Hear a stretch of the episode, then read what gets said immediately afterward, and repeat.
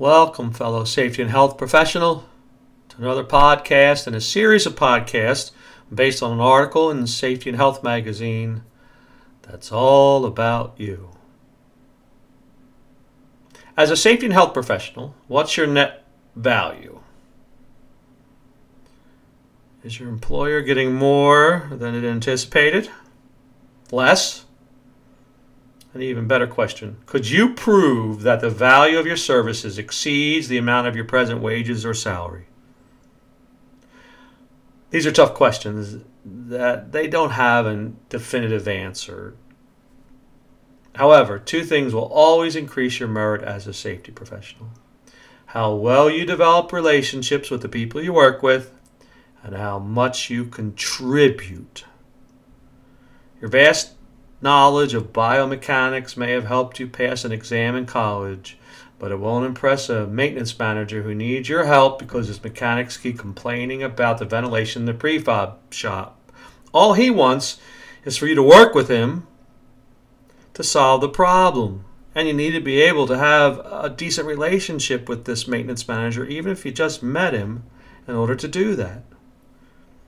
No matter how ambitious or capable you are, you can't be effective without knowing how to establish and maintain productive relationships with others and help them get what they want or help them when you can for both of you to solve a problem. I know I would fail as a speaker if I wasn't able to, to develop relationships right away with my clients and sustain them to some degree and help them solve their problems or at least help them with the things they want to get done and their goals, not just what I want.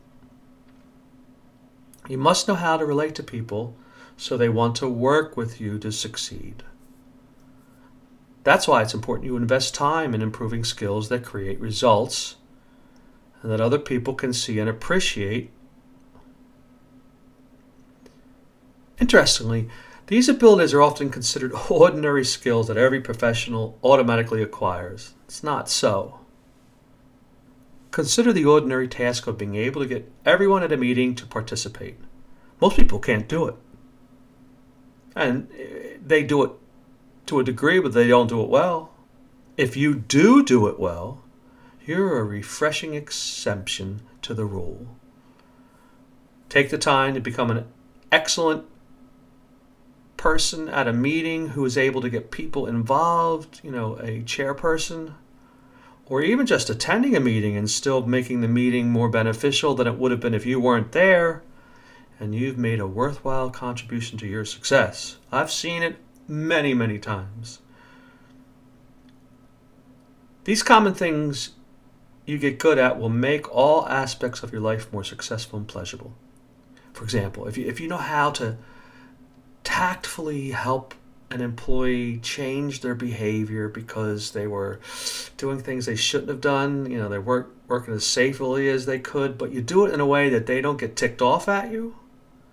Well, now you have the ability to interact with your children and coach them in a way that'll make it so that they enjoy the interaction more.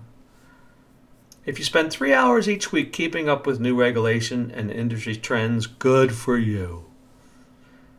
But if you never spend any time improving the way you relay what you've learned to supervisors, managers, or the workforce in general, what good is that knowledge doing you? How is it helping your image? You know what? It isn't. So what if you know all about OSHA regs or the ANSI standards? So what if nobody realizes how much you can help them or how the fact that you know that helps them? Now, why not use one of the hours that is typically spent studying regulations or getting better at knowing things to improve your presentation skills or your writing skills? Or use the time to read a book on how to tell better stories. Trust me, I've learned this. I've gotten so much in my life that I would never have gotten positively because I was able to tell good stories related to what I want. One of my favorite books on this subject is Tell to Win Connect, Persuade, and Triumph with the Hidden Power of Story, story by Peter Guber.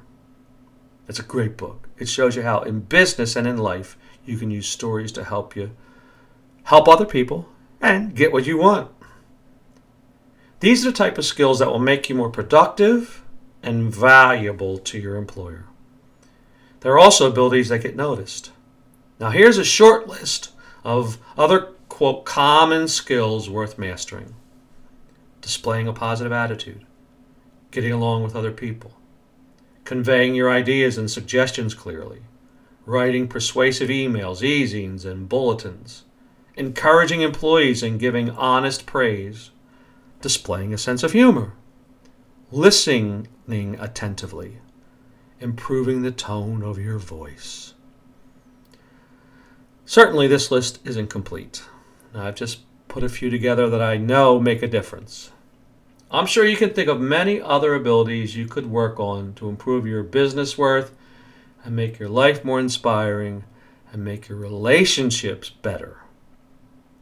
Whatever social skills you choose to improve will contribute to your success at work and home, no doubt about it. But remember, no matter how vast your technical knowledge is, if you have to work with people, developing positive relationships is the best way to increase your value as a safety and health professional. By investing the time to master the quote common things, you will be an amazing asset to any employer.